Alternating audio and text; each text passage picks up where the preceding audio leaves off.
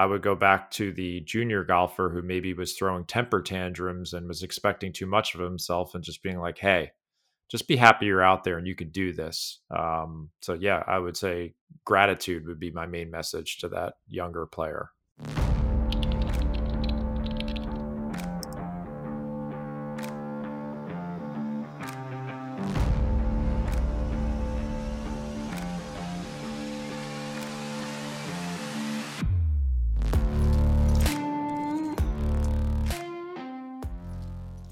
Today on the Tournament Code, we're joined by Jon Sherman. Jon is the owner of Practical Golf, a website dedicated to helping the everyday golfer. Jon has written multiple books, including 101 Mistakes Every Golfer Makes and The Four Foundations of Golf. Jon is a scratch golfer and regularly competes in amateur tournaments in the New York metro area. Appreciate you taking the time to join us today, Jon. For those that don't know about you, tell them a little bit more, A, about just practical golf, and then before practical golf, how you even got into golf. So the long the long and short of it was I was uh, like many people who got into golf, I, I was a sports fanatic as a kid played every sport basketball baseball football hockey everything. And when i was 12 found an old set of golf clubs in my grandmother's garage hit a ball struck it purely and i got hooked. Um, so in terms of the context of, of my, my playing ability for the show i i was an okay high school golfer. I was a, I was a captain of a mediocre golf team. I was not a standout golfer at that point probably a maybe a four or five handicap at my best. Walked on to a division three golf team. My my coach was forced to play me in one tournament tournament. I actually finished second, got a trophy for that, and that was the end of my college playing career. Um, and then I would call myself a late bloomer competitively. I started practical golf about eight years ago just to share my journey, getting better at golf, competing. Um, so yeah, I think I have a fairly promising mid amateur career at this point. Um, I try to coach people from a player's perspective on practical golf. Um, we now have our podcast, The Sweet Spot, and my book, The Four Foundations of Golf, which is kind of a collection of my philosophy. But yeah, so I'm I'm out there as a guinea pig, playing, learning, putting my game under pressure, and and trying to help everyone else with with what I learn and what I'm witnessing in other golfers. So that's uh, that is me in a nutshell. Perfect. I think that's a good spot for us to dive into exactly what practical golf has done and then the culminate i wouldn't say the culmination but close to the culmination of a lot of those philosophies ironing them out in your book the four foundations. Tell us a little bit about what it was like growing practical golf and what you were what it was like experimenting on yourself with that and then kind of how the book came about. So i think you know when i started the site my, my main uh, thought was well what what can i do? You know there's plenty of stuff on the golf swing out there. Every everywhere you look the you know, growing up, swing tips and magazines. Uh, I'm a little older than you guys, so the, the, internet wasn't around for golf tips. Fortunately, when I was a teenager, we didn't have YouTube. I know that dates me a little bit, but um, you know, I looked around, and this was 2015, and I was like, you know, there's just everything still about the swing. So, I'm like, what what else can I talk about that I think is important? Strategy, how to practice effectively, um, the mental game, and and most importantly, how can I be a happier golfer? How can I manage my expectations? And I started writing about that on the site. I wrote hundreds of articles and that slowly built up an audience. And through that process, I saw what was helping people. I paid attention to the feedback. I got better as a coach. I learned from other coaches. I got better as a player in competition.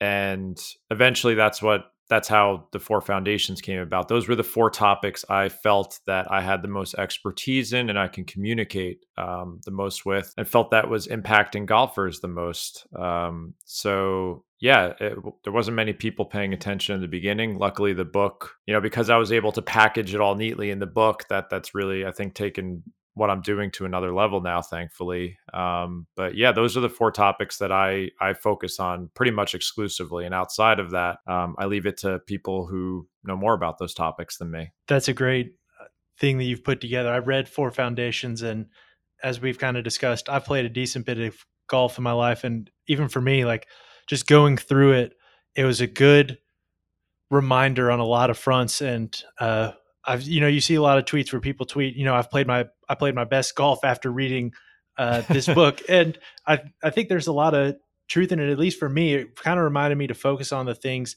that I needed to focus on. So those four foundations: expectation management, strategy, practice, and then mental game. Um, those those foundations are important to golf, but especially I think the one that gets lost the most is expectation management. I think that uh, you see it with a lot of the tweets that like Lou Stagner comes out with, or a lot of our friends who are focused on the data.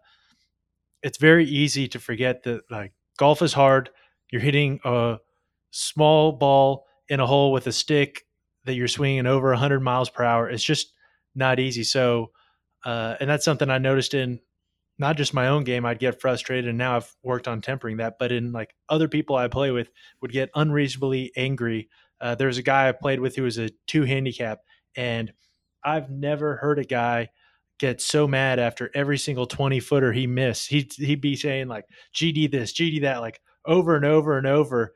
Uh, and on 20 footers. And I would look at it and I'd be like, man, I don't feel like you were supposed to make that one. So all that to say, I really like what you've put together in this book. Can you walk us through kind of, if possible, like your philosophies of the each part of the those foundations? Uh sure. Do you have 10 hours? Hey, no, yeah.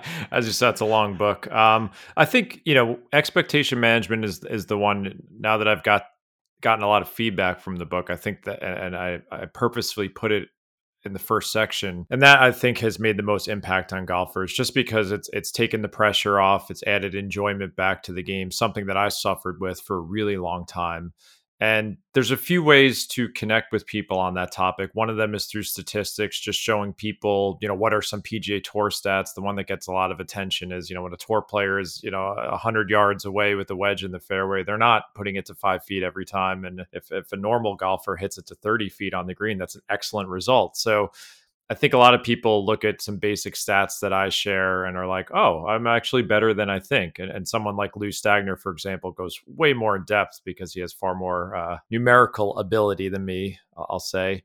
Um, but I think that's one way to do it. Another way is I have shared embarrassing stories about myself and some of my lowest points in golf where I went out with this make or break proposition where it said, you know, I'm either going to shoot this score that I think is good for me. And if I don't, I'm going to be unhappy with the day. And that was a really bad way to play golf. Um, so, yeah, I think, you know, I, I, got to spend some time with people who read the book this weekend at, at a Chasing Scratch event. We were talking about those guys before we started recording. So I got to hear from some people who read the book, and that section was the one everyone talked about. Is like, wow, I'm going out and I'm like, I'm placing my emphasis on fun. No matter what happens out there, I'm going to have a good time. If I hit it like crap, you know, I'm still going to find a way to derive happiness from this experience, and that's hard to do in this game. Um, so, yeah, that that's really the main point of the managing expectations section is you know what is your relationship with golf going to be? How do you react to shots? Most of them are better than you think. Um, and most importantly you know why are you playing the game? Because i think we, we lose sight of that in the heat of battle. Um, so yeah that that one is that's the foundation of the foundations i would say. If you don't get that part right that none of it else works. Perfect. And then moving on to those other foundations as far as with each one what again, you, I know it's hard to bring a whole book into a few sentences or something like that, but with each one, I know like with uh, practicing, you focus just like uh, Adam Young does. I listen to your podcast, just like you guys focus on there, like more about skill acquisition than maybe I know block practice versus random practice is a very contentious area uh, in the golf world. kind of a silly debate, in my opinion, but it's become one. Uh, it's, there's nothing like a good debate over semantics. Uh, so like that can be a debate, but as far as like when it comes to practice, you focus a lot on you know skill acquisition and like spraying the driver face. That's something we learned from. I remember Adam Young might have been doing it prior, but I would know like Andrew Rice we first learned that from him like 10 years ago or something like that. And each little area has something unique that is very focused on um, being effective over time, spending time out there. So, can you walk us through those other three and kind of what small little um, blurbs you can give on that to give people an understanding of the general philosophy under each? So I think you know our instincts as golfers when we practice is to play amateur swing doctor. You know, we're on the range and the puzzle that we're trying to solve is like, well, what can I do in my golf swing to make that golf ball fly straighter? And then a lot of it defaults to, you know, what I used to do sometimes and be like, oh, maybe I need to shorten my swing. Maybe I need to get my, you know, wrists moving in this direction. And then we're we're caught in that kind of this endless, I call it like a changing lanes in a traffic jam where we're trying to make these technical adjustments to the swing and or you know worse we're getting swing tips every week from a buddy or on youtube and it's none of it's coherent. So i'm not against technical changes. I think people should get golf lessons and get customized advice but let's face it most golfers don't. Um, so what i try and focus on in the book and what i talk about and certainly you know I, have i've learned a lot from adam and shared the similar philosophy is more the impact fundamentals and the skills that golf asks you to master, which is can you strike it towards the center of the face? Can you control where the face is pointing at impact and make a functional relationship with the club path? So, you know, I'm not someone who I haven't looked at my golf swing in years. I don't video it. I haven't taken lessons in a long time. I got a lot out of those lessons, but I'm someone who looks at my ball flight and works backwards saying, that ball started too far to the right. My face was too open. What can I do as an athlete to make that adjustment. And a lot of the practice methods I discuss in the book ask that question of golfers just to give you some ideas of, you know, how to spend that time more productively. I talk about things like swing tempo. Um, we just had an episode with Tour Tempo on our podcast that I, I think will help people. So I'm trying to give these what I believe are more productive methods to spend your practice time, your limited practice time to solve the questions that golf is asking you. Golf is not asking you to have a certain swing aesthetic. It's asking you to hit the ball in somewhat of a close area of your target.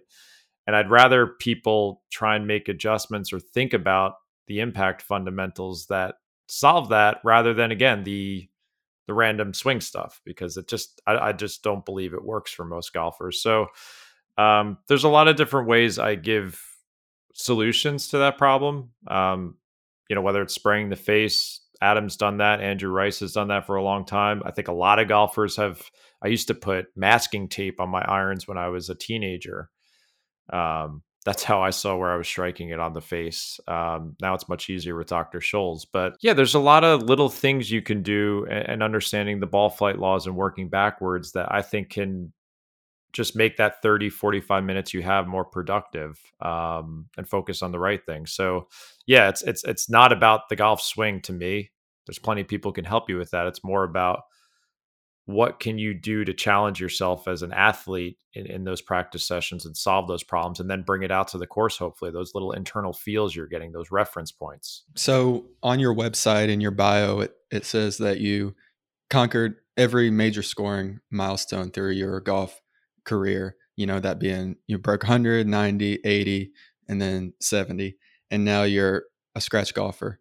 So at what point in that progression did you start to realize the four major things that you teach? Or was it sort of a little bit at each stage in the progression? Yeah, I think I think for a lot of golfers, as their handicap handicaps get lower, there's different things holding them back. Um, so for me, you know, when you get down to one, two level, you know, going from a one or two to zero doesn't sound like much, but those who have been to that level know that that last stroke or two or getting to a plus handicap, there's there's a big difference in, in performance, and and the one skill that I believe is holding what's holding me back and many other golfers is, is really face control.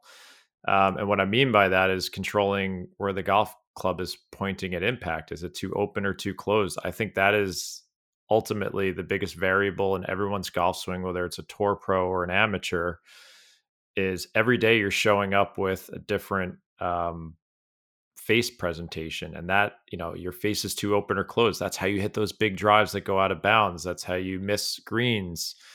Um, certainly where you're striking it on the face and ground contact and other stuff are more important. But I think that's the one that is holding a lot of golfers back because if you can't drive it well, you can't keep it and play off the tee. You're already behind the eight ball, and, and then, then it, it's much harder to manufacture a score for the rest of the hole. So for me, my driver was holding me back. I needed to figure out how can I keep that ball and play off the tee so that I can take advantage of my skill as an iron player, which was always quite high.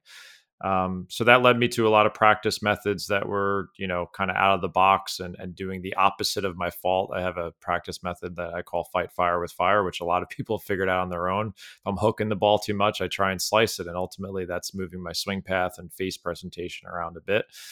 Um, but yeah, I think, you know, when you talk about those type of skills in terms of ball striking, for sure, face control. And then, and then there's strategic mistakes learning out learning you know from guys like scott fawcett and Mark Broadie what's the optimal strategy that just learning how to control my emotions and getting into a meditative state on the course under pressure in tournaments whether it was trying to break 80 or 70 like going through those things. I'm figuring out different things that are going on in my head and trying to pay attention to that feedback and get better at it the next time. So yeah as i progressed from a guy who was like a two, three, four handicap to getting down to scratch. And I've gotten down to like plus two and a half this year at my lowest point. It's all a little bit of everything. And what I've learned, I think, can apply to 15 handicaps, 20 handicaps. But yeah, there's a lot that goes into it. Uh, I probably kind of went on for a bit there, but that's, I'm always, I think feedback is so important in golf. You got to be paying attention to mental feedback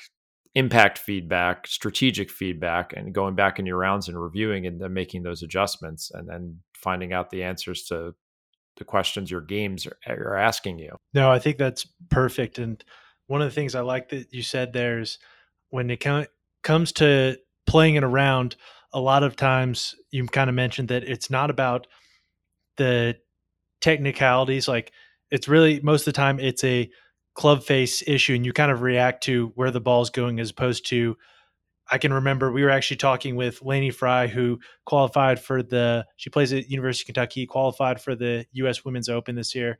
And she had a breakthrough when she realized, you know, the problem isn't that I'm out here and I hit a bad shot. And the problem isn't, oh, I need more wrist flexion or I need less wrist flexion or something to that extent. Like at least during the round, the problem usually is not a technical thing per se. It's usually just about awareness and the variability of being a human swinging a club. And so, with that in mind, when you're out there on the course and the variability of being a, a human swinging a club happens to you, how do you try to react to that? So, you're on the tee and you hit a shot that um, goes a little too far right, um, cuts right, or something uh, that of that nature how do you try to react to that and gauge? Do you like immediately react to the result or do you wait to see if it becomes a pattern over time? That that's exactly and that's the hardest distinction to make you know, adam and i talk a lot about that on our podcast is when do you what's the difference between the inherent variability of golf and then what's a pattern? So i would say for me you know if you're paying attention to your ball flight and your tendencies and really really internalizing that feedback after each round, then you're going to start to pick up on trends in your game. And when it does go wrong, what happens? So, for me, for example, off the tee, my tendency now is if I'm going to lose it right, it's either a heel strike, which will impart more left to right spin on it for me because of gear effect, or potentially I'm leaving the face too open. So I could feel that at impact if I hit it off the heel and see that ball flight, I'm like, okay, you healed that one. Or if I struck it well and I left the face open, it's a big block. All right, there's a difference between the two. One's a face angle issue and the other's an impact location issue. And sometimes maybe it's a mixture of both. So I don't panic when it happens. Of course, I'm going to miss some tee shots to the right. And of course, I'm going to miss some tee shots to the left. However, if I'm seeing a pattern on three, four tee shots, then I have to reach into my what I would call internal library to make an adjustment. Sometimes if it's the heel strike, I just consciously try and strike the toe. I know that sounds ridiculous and simple, or I line it more out towards the toe. Um, or if I deem it a face angle issue, I'm going to consciously try and close the face a bit. Or maybe I'm hooking it too much and I believe that's a swing path issue. I'll try and hit a slice swing. Doesn't always work, but I think you know again it's it's understanding the tendencies of your game. You know some golfers if they go up there and they're constantly making adjustments that's not good. So you want to pick and choose your spots and really look for that pattern when it shows up. But sometimes, like, yeah, it's just you have to accept that you know, maybe today I'm going to be, you know, for me now, sometimes it's a fade off the tee and I'm going to have to play that fade um, and just work with it so yeah it's, it's a really difficult question to solve but you can't solve it unless you're paying attention and also in practice looking for solutions to those problems. Like if you're a toe striker what can you do to move that impact closer to the center of the face? If you're pulling the ball can you find a feel that opens the face more? If it's a slice can you neutralize that out to in swing path? And then you bring those fixes out on the course hopefully. Um, that's like the never ending question of, of golf really. That's why it's such an awesome game is because no one ever solves it. The pros are dealing with that too. That is some really good stuff and definitely if people know these type of things then they will definitely be able to help themselves on the course. But i'd like you to explain gear effect for some of the listeners who may not know what that is. Um, it, it's it's fairly simple. Uh, you can go on the Tutelman Golf site if you'd like a very deep physics uh, explanation. So it, it, really only occurs in in clubs where the center of gravity is very far away from the face. What do I mean by that? Usually, you know, hybrid fairway wood or driver. The the an iron, that the center of gravity is right next to the face, so you're not going to get gear effect. So for a right-handed golfer, all things being equal, if you strike it on the heel, it will impart more slice left to right spin on the ball. Um, and if you hit it on the toe, it will put more draw spin on it. If you hit it lower on the face, where the loft is actually decreased, um, it will launch it lower and spin it more. If you hit it higher on the face, where the loft of the club is actually increased, the loft changes on your driver face. It's it's it's called, uh, I believe that's the roll part, and bulge is the horizontal, if I'm remembering correctly. So if you hit it higher on the face, it increases launch and lower spin, which is actually good for a lot of golfers. So for me, um, I don't play that big of a draw anymore, but hitting it on the heel is a good matchup for me because sometimes, let's say I had a very into out path on a shot, but I strike it on the heel, it kind of counteracts and I can actually hit it straight or a slight fade. Whereas if I was a toe striker with an into out pattern, that would be bad news for me because I'm going to hit more dramatic hooks. So matchups are really important in golf, and gear effect can play into that.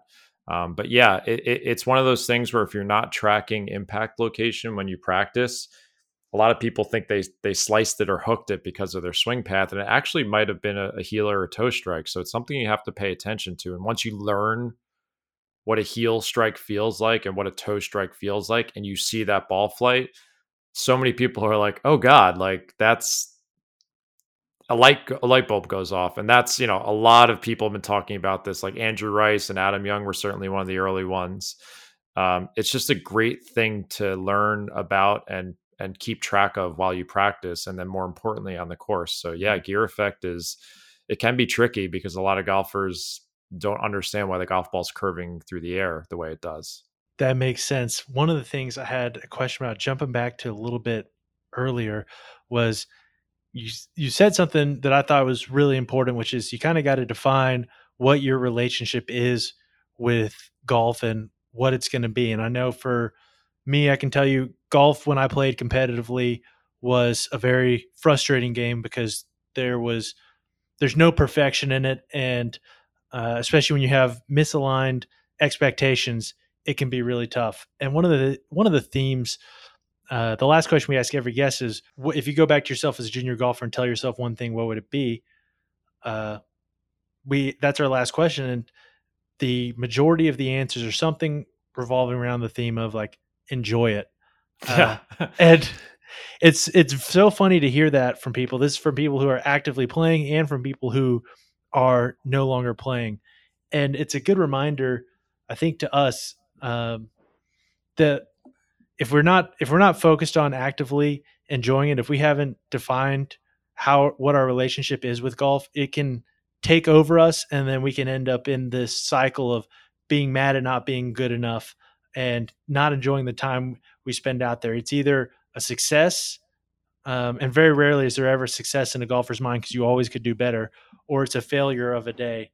Uh, so, with that in mind, tell us a little bit about how you define your relationship with golf and what you've kind of learned going from walking on in college to stopping playing to picking back up and getting more and more competitive? Yeah, so I think absolutely, you know, enjoyment and happiness are the two words that come to mind. I think the trap that I fell into and a lot of other players in the context of competition is that you let the score define your enjoyment of the day. Was it a success or failure? And even worse, it, it can get down to like, not to be melodramatic, it can make you feel like less good as a person too you know, I've I've had days, and I know plenty of other people have competed had days where you shoot a score and you you really feel bad about yourself. It kind of like rattles you to your core, and you kind of bring that funk around with you into the rest of your life, which is quite unfortunate, but it is one of the risks of playing competitively. Um, whereas now, uh, you know, I, I I'm lucky to live. You know, I live in the New York metro area, and we have the MGA, which is, I believe, one of the best amateur golf uh, associations in the country. And we we have all these major events, so I get to play a really full tournament schedule. Um, you know, I always try. Uh, two years in a row, been very close to getting into the U.S. Mid Am. So I, I've gotten my game better and better in tournaments. And the one thing that I've realized that gives me comfort, and I think hopefully can give other golfers comfort, is that it doesn't matter. and I mean that in a few different ways. Like I worry about, oh, if you shoot a crappy score, what are my friends going to think? Um, or like, what am I going to think about myself? It, it literally doesn't matter. You are out there. I'm not playing professionally. I'm never going to go pro. I'm not good enough. And if if that's the case, then this is truly a leisurely pursuit. And leisure is supposed to be for some type of internal satisfaction and enjoyment. Um, so I don't go out in these tournaments, you know, thinking like I have to shoot 68 today or else it's a failure. I go out there with a neutral expectation. I'm going to have fun with my playing partners. I'm going to enjoy this cool course I get to play today. And I'm going to go through my routine and give every shot the attention it deserves. And if I play poorly, that is the variance of golf. If I play really well, then yeah, I'll feel good about that too. But no matter what, as hard as it is to do, I will not consider the day a failure either way. I still got to play golf and there's other things I could have been doing that were less fun than that. Um, and that's, you know, I play a lot of competitions throughout the year and I'm paired with a lot of other golfers. Like that's the biggest struggle for us all is like, how can we walk off the course and not feel badly about ourselves if we played poorly? It's, it's really hard to do. Yeah. To speak to that, I don't think, you know, you were being melodramatic at all. I think me and Daniel have both felt, felt, um, worse about ourselves after a bad score. And I think you said it perfectly. That is the risk that you take playing competitive golf. Um, I've seen a lot of people feel that way, um, in addition to myself. But what do you think is the best thing someone can do to have a better perspective if they're feeling this way? Well, I think the first question you ask yourself is like, why am I doing this? right? Um, if you're doing it to like show off to other people in the fields that you're going to beat them and like you're like a hardcore competitor that way, like that, you know, you can do that, but that's I, I think going to lead to more unhappiness in the long run. So I, I, I try and reflect after all these events and eh, and I keep asking myself the same question like is this enjoyable to me? And in the beginning when I had some really bad results that really shock, shook me to my core I'm like thought to myself maybe I shouldn't be doing this. Maybe competitive golf isn't like I don't recommend it for a lot of golfers. It can really ruin your enjoyment of the game. Um, but I stuck with it and I got better at it. And I, I think I'm at a happy medium now where I just try to evaluate like if I feel like sometimes during the summer like in this summer I felt myself getting burnt out and I withdrew from a couple of events um, because I was like, you know, this is starting to feel like I'm forcing myself to do this, and it takes a lot of mental energy to go through these rounds. And you know, maybe I'll just play some rounds of my course with my friends and have fun. So, you know, depending on how well I do in certain tournaments throughout the year, you know, you get into bigger ones and you're playing practice rounds. So it becomes a big time commitment if you're really into these things and then eventually at some point i'll say like okay i'm going to have to hit the pause button for a bit because i'm i'm getting burnt out and I, I, shouldn't be getting burnt out from something that should be fun so i'm constantly asking myself that question is this fun is this fun is this fun um, and that's the best thing that i could do and like yeah when you play well and like you get the good results. Like it's like a drug, to be quite honest. Like I'm friends with a lot of people around here who compete. We've all, you know, you see the same guys at events, and we're all like, we're all junkies. We're chasing like that sensation when you're coming down the stretch and you're like feeling the pressure. And I, I now enjoy that, and I'm chasing that feeling. But again, I in the context of having fun. Um, that's the number one thing. Again, if you're if you feel like you should be doing it or something like that, or it's it's it's taking you down notch mentally, like then it's like, well, why?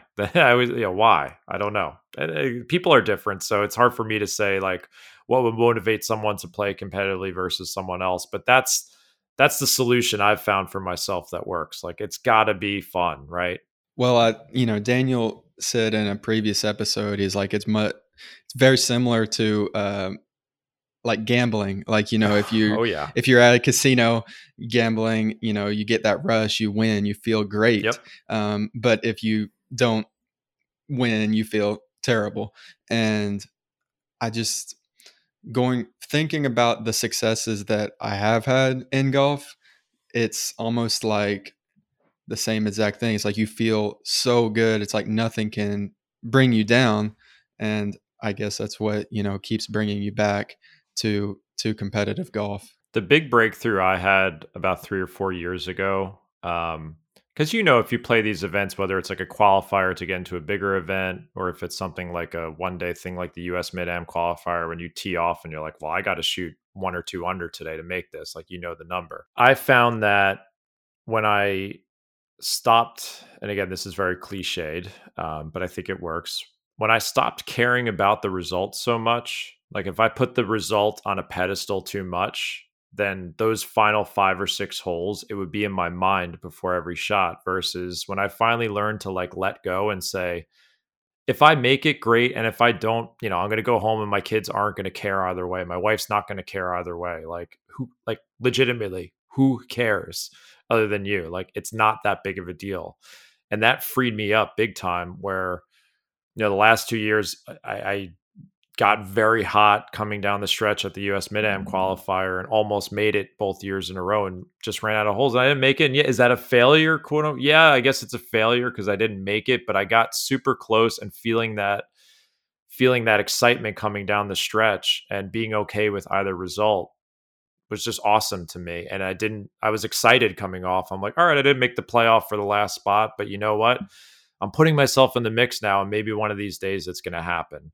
Um, and that's a more extreme result because that that's a very difficult tournament to get into. But even at the lower events that I play, it's that's how I've removed the pressure coming down the stretch is saying like you're you're legitimately going to be okay either way and it frees me up to just kind of enjoy the moment and hit the shots and live with the results um, and that is yeah that gets tested every time for sure it's easier said than done about a couple months ago, I was I played in the first tournament that I had played in in like probably four or five months, and I, I felt those nerves coming down the stretch. It was a two. It was a, not a big deal. It was a two man tournament with a buddy, but I just felt the pressure of coming down the stretch, and I had this realization after the round. I was like, normal people don't ever get to feel that feeling of being, you know, in the hunt of a of a golf tournament. Yep. It doesn't matter what tournament it is but um, it was just interesting to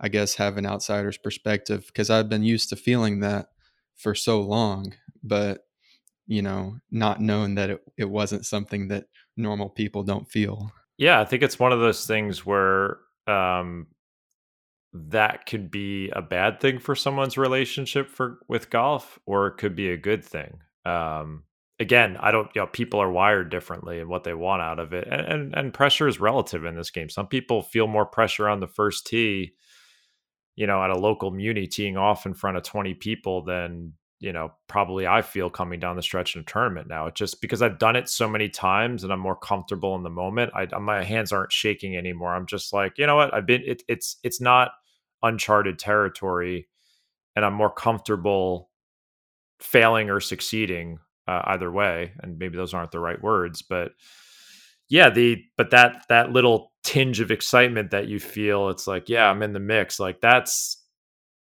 i've grown to like it um I think some people it, they might not like it, and yeah, I, I think honestly, I think hardcore competitive golf is only for a small percentage of of recreational players. Um, I think it really can wreck people's relationship with the game. Um, and then the, the, the people who do get hooked on it, maybe they're a little weird because they're chasing that thing. I don't know. I, am not I'm not quite sure yet. I'm still trying to figure that out. That's the truth. Uh, we were talking the other day, I think, with Ryan Moke, and we were talking specifically. I was thinking about one of our buddies who will be on here in a bit, Ashton Van Horn, and uh, I was thinking, you know, at every level you go up, like everybody's a little bit more messed up at each yeah. level. Like, and when it comes to that level, like Ashton, Ashton, again, I when I picked golf back up, I sucked uh, during law school, and Ashton was actually pissed at me. I shot like 92 one day playing with him, and he was more pissed at me than I was at myself. Cooper, Cooper was there, like he's losing it. Like he's like, like what are you? Come on, Daniel. I'm like, I don't know, man. Like I just hit the ball around and I try to find it, and like sometimes it's a good day, sometimes it's a bad day.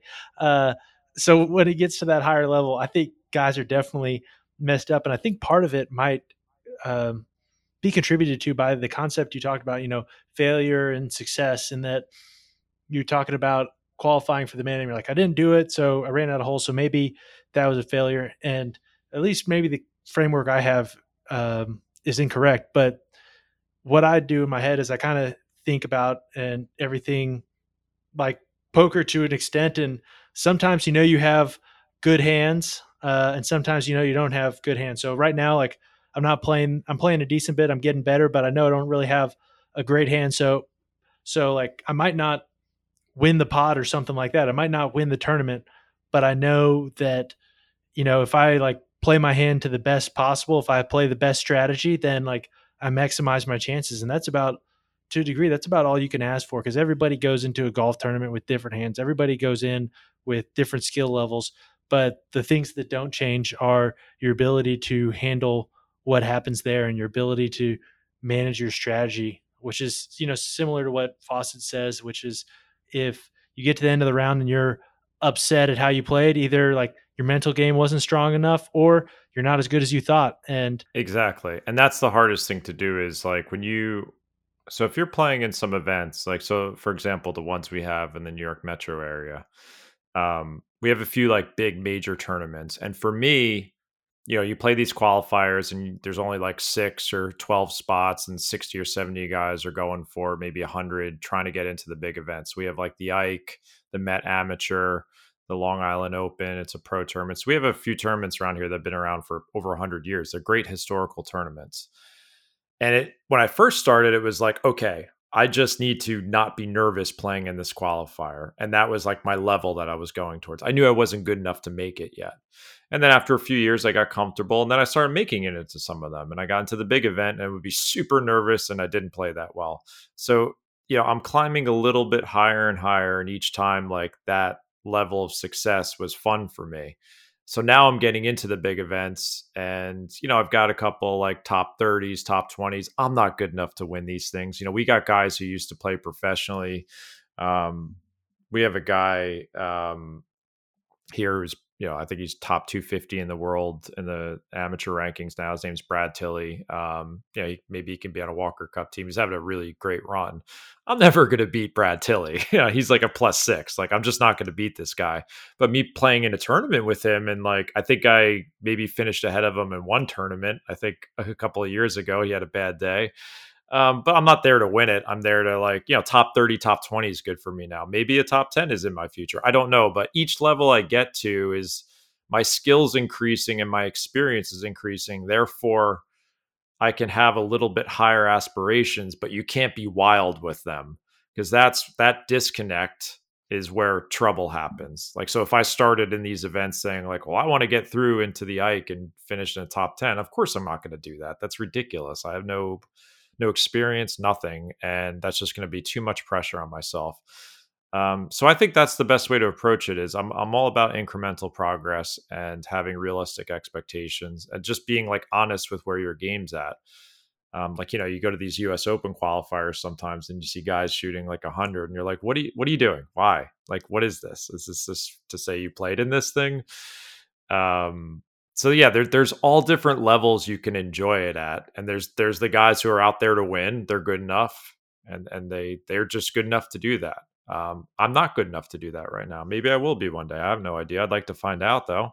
I think it's one of those concepts too that's hard for most golfers to wrap their heads around because it's so antithetical to how almost every other sport is played. Like when you play basketball, like if you play basketball competitively, I did for a while, and there is no, it's well ingrained in almost every single sport. There are no emotional, uh, there are no moral victories. And in golf, honestly, sometimes like you just can't win, and that's okay. I remember uh, one of our guests, won the U.S. four ball, Leo Herrera, back when it was at Chambers Bay, and to do it on the 18th hole, he rolled a 20 footer in, and he was like shaking with nerves, kind of like what you yeah. talked about. And like part of it, like you see, like he breathed into it, hit it, and it went in, which is partially luck, as we know, just yep. based on like you're putting on a living surface. So um, you can't always gauge things by that, as we've discussed. For you, when you end up in a situation like that where there are nerves and you have some of that shaking going on, how do you a react to those nerves? B also, how do you try to keep everything, keep the results in context, and not like say say you miss that twenty footer when you have nerves go on, and say, oh. I'm a bad nerves player. Like I can't perform when I have nerves. How do you try to avoid stigmatizing or labeling yourself as that and creating a self-fulfilling prophecy so the the best thing that i've found and i think a lot of people have stumbled across this in every sport and golf it's probably more important because it's a really solitary uh, pursuit you don't have teammates to rely on or a coach to tell you what to do and rev you up on the sideline over the last you know however many 100 plus competitive rounds over the last seven years like i've been training myself to get into a deeper deeper like mental cocoon to the point where like my routine and my you know you can call it a walking meditation mindfulness whatever i play songs in my head anything i can do to distract myself from the thinking about the result which you said and bringing myself to the experience and like i will literally stare off into the trees like at the sun. I play songs in my head and i'm, I'm just trying to soak in the experience and, and honestly being grateful for being there. Um, so like I, I just had my club championship which fortunately i won it this year and you know we have over 200 people watching us. It's a big deal at our club. And the last 36 hole match yeah, there's all these people there and to be quite honest like i didn't even see them I was so intensely focused on what was going in front of me and just in my own little like zone. And of course, like, yeah, I want to win and I'm thinking about that. But I, like anything, you know, it's different for each person, but anything you could do to bring your focus to like the process of evaluating the shot, hitting it, like with putting, for example, you know, you have certain putts during the round that are like momentum shifters or like a par save or a birdie putt. And you're like, and, the instinct is to think about well if you miss this then this is going to happen.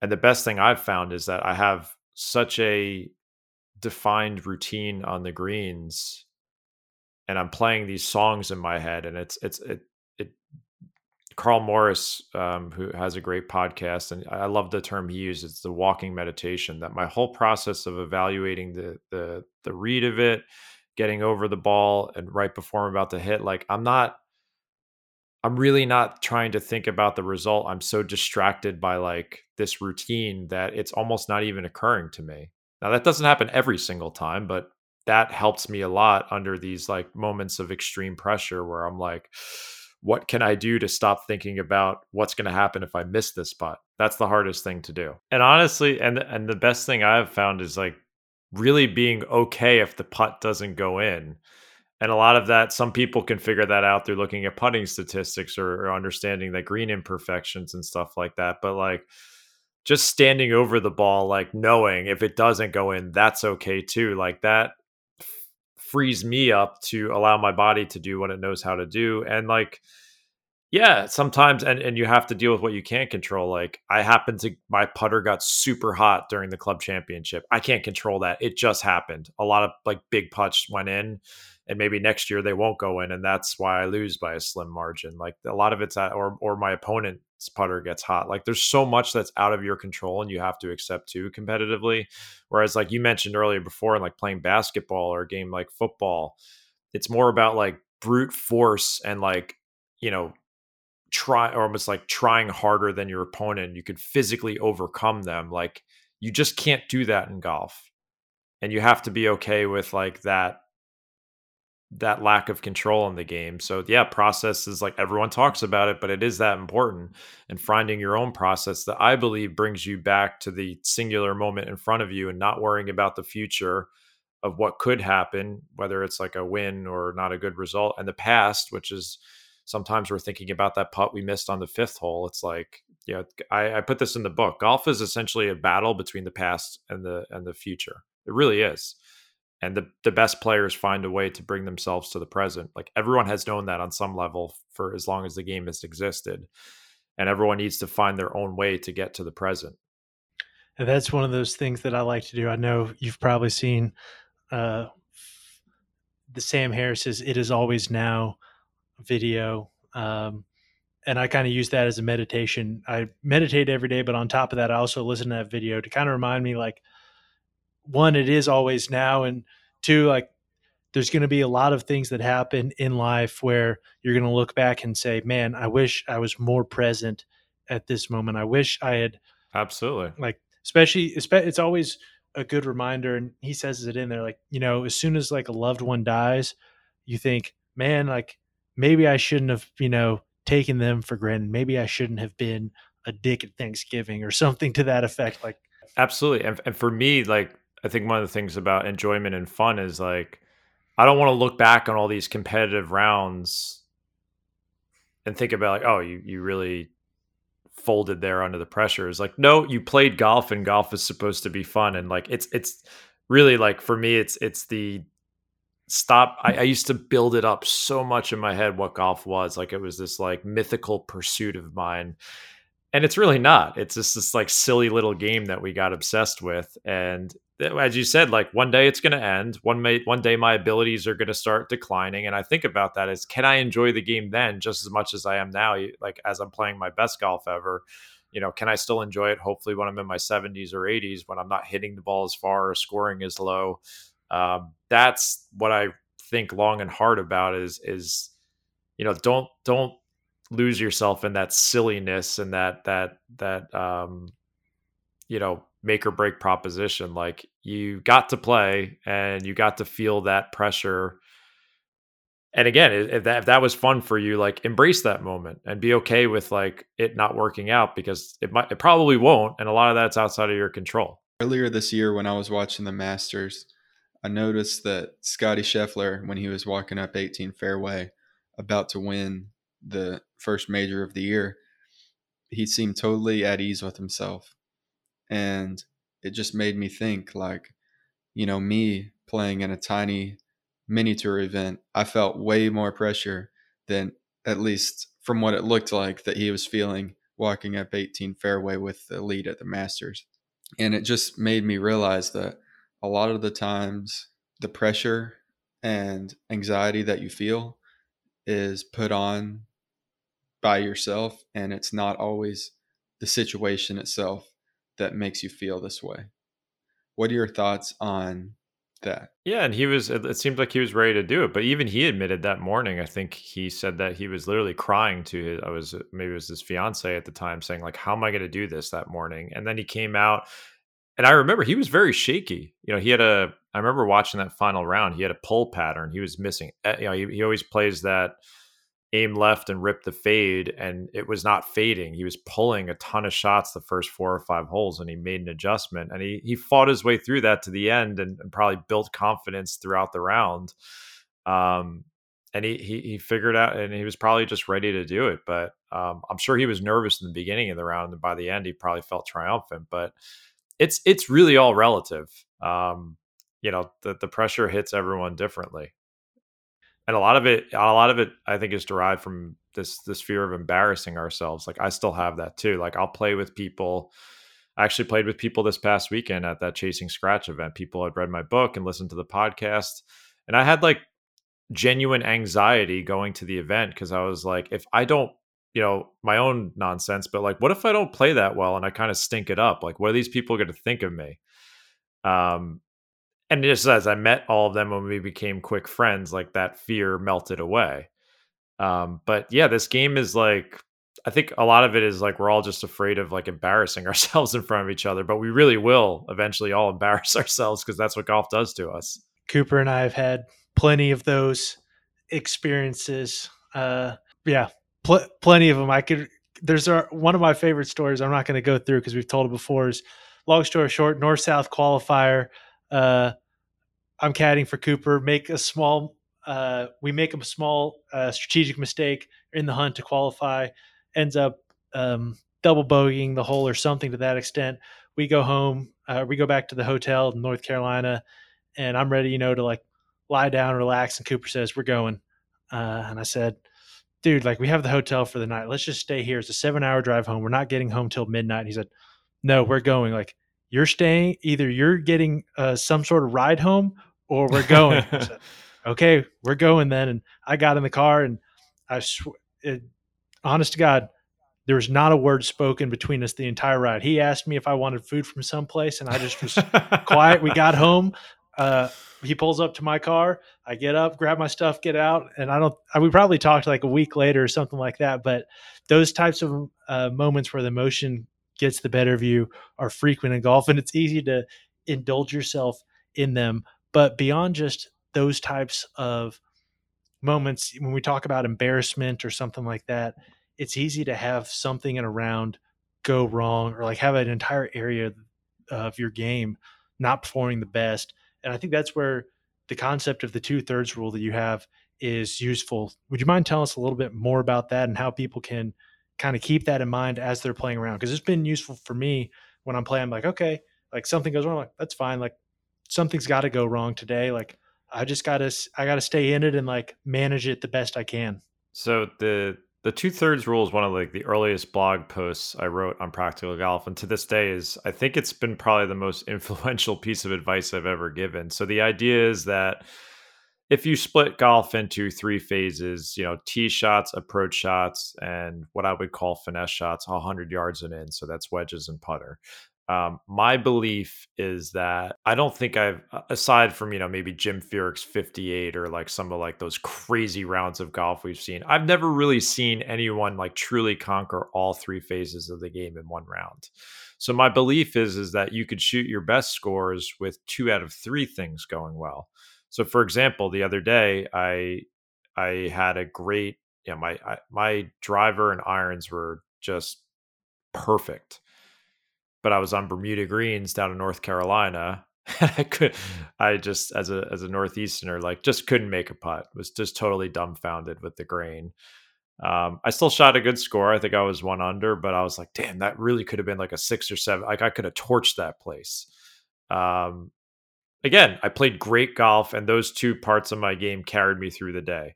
Um, sometimes the putter gets hot and then you're getting up and down and you're hitting good iron shots, but you're struggling off the tee.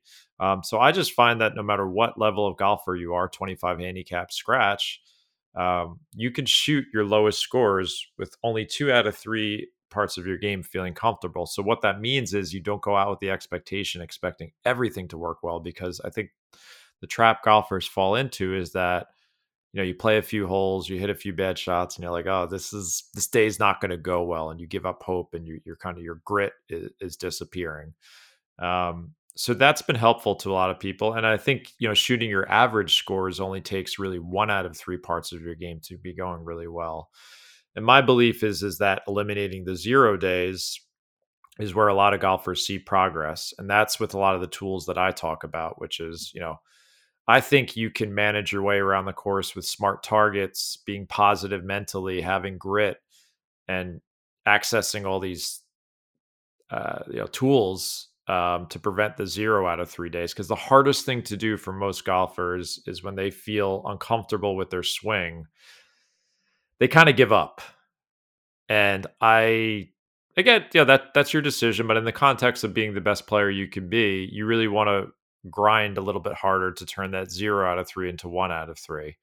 Um, so that's the long and short of the two thirds rule is that you can play great golf uh, without perfection, and, and, I don't. I really don't think it's it's possible for ninety nine point nine percent of players. I get that. I think for me, one of the things I have noticed, just all in all, especially from looking at your stuff again, uh, not to flatter you, reading your book was very useful for me, and I actually gave it to my boss because I was like, "You need to read this." Like the expectation, Thank you. the expectation management is so important important for everything and as far as like that two-thirds rule that's part of expectation management and i think that's part of how my game compared to like 10 years ago when when someone shot like 66 or 67 at the time you've never done it personally and you're like how does somebody do that they must have had a day where they hit everything perfectly they must have had just they must have quote unquote careered it like everything had to go right for that to happen and then when you're actually around those guys i play with again, we play with a lot of guys that play professionally,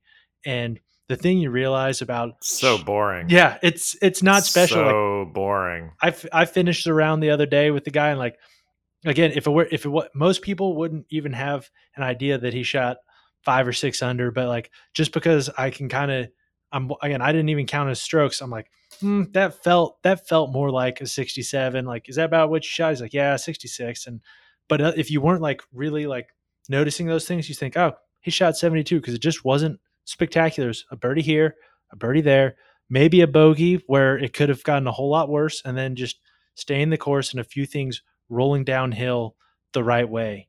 Yeah, I mean, now now being on both sides of it, I remember the first time I played with a scratch golfer, I had the same reaction. I'm like, he shot like probably 68 or something. And I'm like thinking back, I'm like, it was just a bunch of straight drives and, you know, some two putts for birdies and par fives, and yeah, maybe made a 12 footer in there. Um, whereas my round at that point was this dramatic, like, you know, how many were going into the woods, like me losing my temper. Whereas like now, yeah, like fortunately, I've gotten to my game to that level where it looks very boring, and people are like, yeah, what did like what you yeah, they're like, what'd you shoot? And I'm like, oh, I think it was two under. It was just they're like, what the hell even happened? It was it was just that and the, the the real takeaway from that that better golf is mostly mistake avoidance. It's it's really removing those uh-oh swings. Like i can tell you the difference when i play with like a two or three handicap now versus like a true like scratch or plus golfer the difference isn't like the spectacular shots they hit. Of course you know the better golfer is going to flag it a few times or hit some like really prodigious drives but it's the uh-oh swings. The three handicap's gonna out of nowhere like hook one into the trees or you know maybe chunk one, and the scratch golfer's not going to do that. Or if they do do it, they recover very nicely. Like that, the better golfers very rarely hit two bad, what I would call bad shots in a row. Um, and that's an important lesson for any any level of golf because most golfers think you know, well, if I got to get to a twenty to a ten I got to make a lot more birdies. I got to hit more spectacular approach shots. And unfortunately, the game doesn't work that way. It's not that exciting. It really isn't. And when you can under truly embrace that and play that, you know, I, I always tell people a lot of my advice is very like boring and not sexy, but it is the path to lower scores because it's acknowledging that. And I'm trying to reduce your double bogeys and turn them into bogeys. So maybe that's a few times you punch out of the trees or you pick a smarter target with your irons rather than going for the pin.